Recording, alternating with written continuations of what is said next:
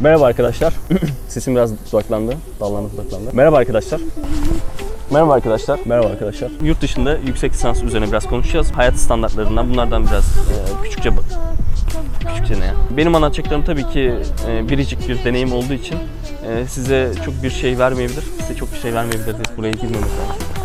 Neden bahsedeceğiz? Biraz burstan bahsedeceğiz. Yaşam standartlarından bahsedeceğiz. Ya bu rom- roman gibi oluyor da bence şey yapalım. Güzel şey. 3 aşağı 5 yukarı benzer zorlukları yaşayacağız. Yani ben yaşadım. Muhtemelen siz de yaşayacaksınızdır. O yüzden bu videoyu yapıyorum. Bunun üzerine kısaca bir e, hikayeleştirdik durumu. Bunu kesersin artık. Garip cümle oldu da yani.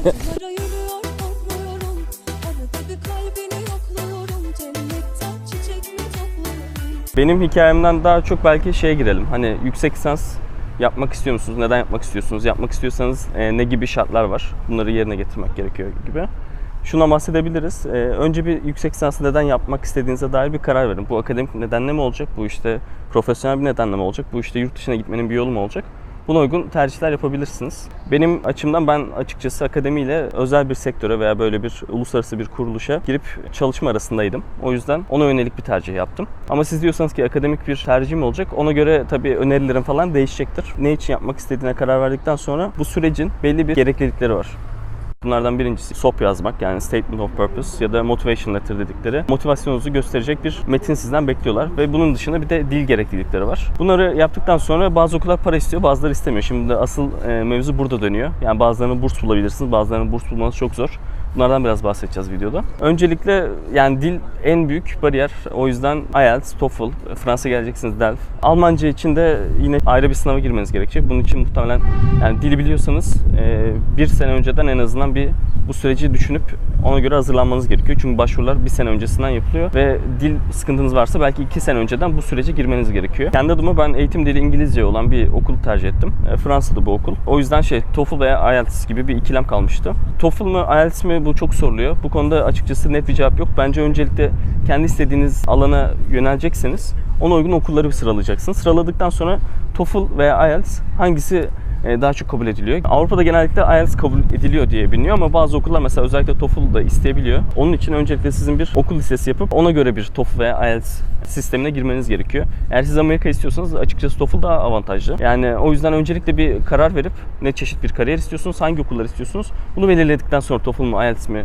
e, ikilemine girseniz iyi olur. Ben IELTS'e girdim. 6.5-7 üzeri aldığınızda da çoğu okul sizi kabul edecektir. Diyebilirsiniz ki işte şey, e, sen neden Fransa'yı tercih ettin? Benim önümde 4-5 tane seçenek vardı. Bunlardan birincisi Amerika, işte ikincisi Avrupa olarak şey yapılabilir. Avrupa'da da belli ülkeler var. Fransa, Almanya, İsveç, onun dışında İngiltere tabii ki, Hollanda. Neden Fransa'yı tercih ettim dersem ben Amerika'ya gitmeyi düşünmüyordum. Çünkü Amerika'da işte yüksek lisanslar falan çok pahalı. Yani 40 bin 80 bin arası bir maliyeti var en azından eğitimin. Onun dışında bir de yaşam maliyeti var. Bu benim altından kalkabileceğim bir yük değildi. Onun dışında burs imkanı da çok sınırlı. Özellikle yüksek lisans düşünüyorsanız. Doktora için Amerika'yı tavsiye ederim. Ben biraz daha yüksek lisans özelinde konuşacağım. Neden Avrupa'yı tercih ettim dersek Avrupa'daki okulların bedava veya daha ucuz olması asıl neden. Bir de ikincisi Avrupa'daki kurumların da zaten bayağı güçlü ve işte şey eğer doktoraya Amerika'ya vesaire gitmek istiyorsanız iyi bir atlama tahtası olduğunu düşünüyorum. Asıl amacım buydu. Bir de ikincisi işte tabii Avrupa'daki yaşam masrafları ve burs imkanları e, Amerika'ya göre benim adıma daha genişti. O yüzden burayı tercih ettim. Burada da 3 okula başvurdum. Yani açıkçası çok fazla okula başvurmadım. Bazılarını baştan eledim. Bazılarını da ikinci plana attım. Daha çok Almanya'daki, Fransa'daki, İngiltere'deki ve İsviçre'deki okulları tercih ettim. İsveç'te de burs olanakları vesaire var ama e, okullar çok pahalı ve işte şey hani burs imkanı açıkçası çok geniş değil. Yani çok geniş gibi söyleniyor da bir İsveç enstitüsünün daha doğrusu Büyükelçiliğin verdiği bir burs var. O da senede 8 kişiye falan veriliyor. Dediğim bir akademik ortam daha çok buralardaydı. O yüzden buraları tercih ettim. Paris, işte Londra ve şey Cenevre'ydi. Benim istediğim aslında kariyer pattern'ına, kariyer yoluna uygun bir tercihte bulundum. Siz mesela diyelim ki bir uluslararası kurumda çalışmak istiyorsanız büyük bir metropolde olmanız lazım. Çünkü burada iş fırsatları daha çok. Burada e, eğitim ona daha uygun. Daha uygun programlar olabiliyor. Yani gidip bir Almanya'da küçük bir şehirde bir eğitim almaktansa bu tip bir tercih daha manalı olabiliyor. Ben açıkçası böyle düşündüm. İkincisi burs kaynakları, yani burs olanakları. Bu çok önemli bir konu.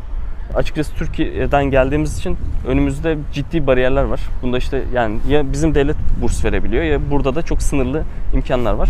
Bunlardan birincisi işte şey ülke ülke bazında gitmek gerekirse Almanya'da en önemli burs hepimizin e, başvuracağı burs DAT bursu, DAT T bursu.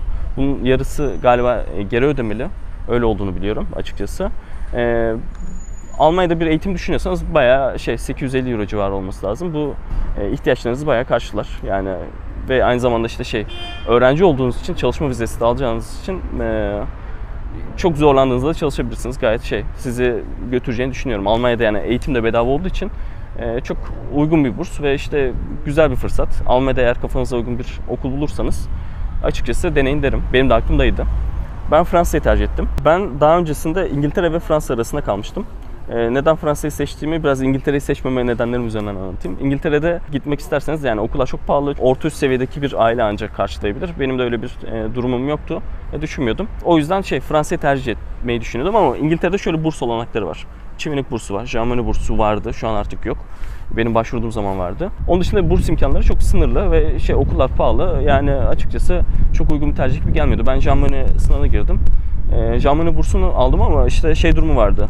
Avrupa Birliği'nden çıkacak mı çıkmayacak mı ona göre sizin aslında o bursu geri tekrar ödemeniz bekleniyordu. Bu da 40 bin pound civarı bir şeydi meblağ. O yüzden şey düşünmedim. Artık şu an öyle bir imkanımız da sanırım kalmadı.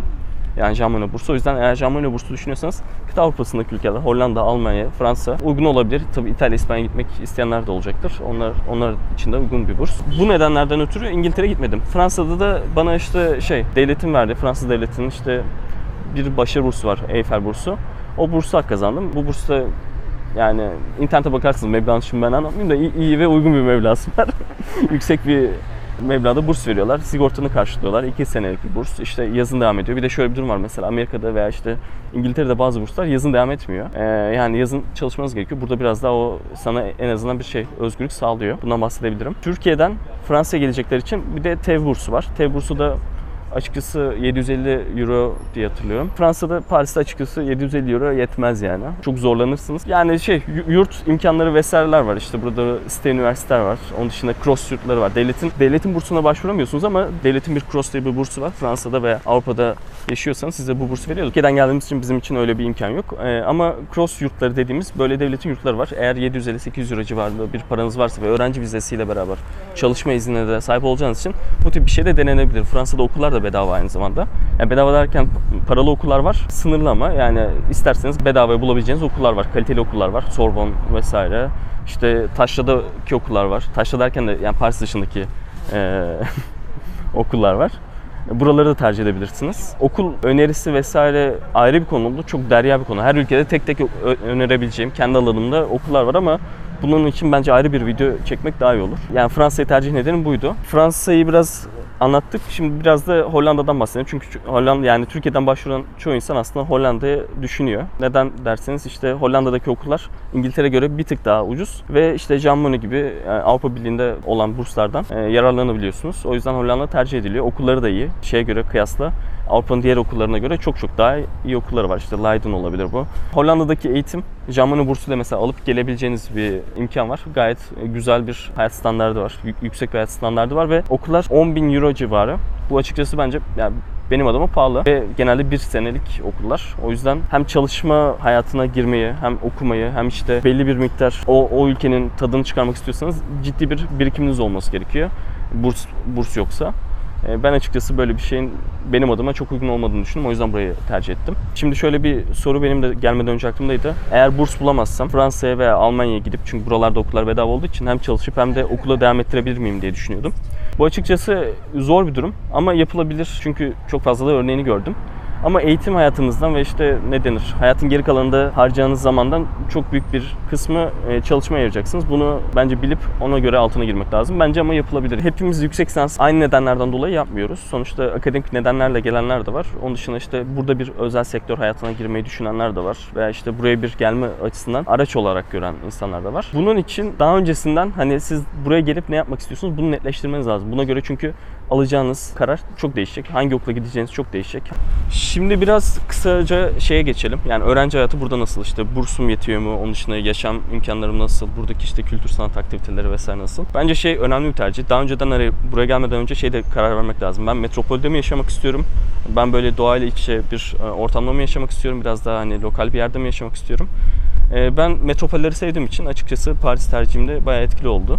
E, Paris tercih etmemde tabii ki başka nedenler de vardı da e, uygun bir tercih olduğunu düşünüyorum ama siz eğer doğa ve işte böyle daha rahat hayat e, yaşam e, imkanlar istiyorsanız açıkçası Paris mesela çok uygun bir şehir değil. Yani evler mesela çok küçüktür. Onun dışında buradaki kültür sanat aktiviteleri, buradaki öğrenci yaklaşım ben açıkçası bunu beğeniyorum. Çünkü mesela diyelim ki bir Hollanda'ya gittiğinizde sizin senelik 80 veya 90 euro olması lazım.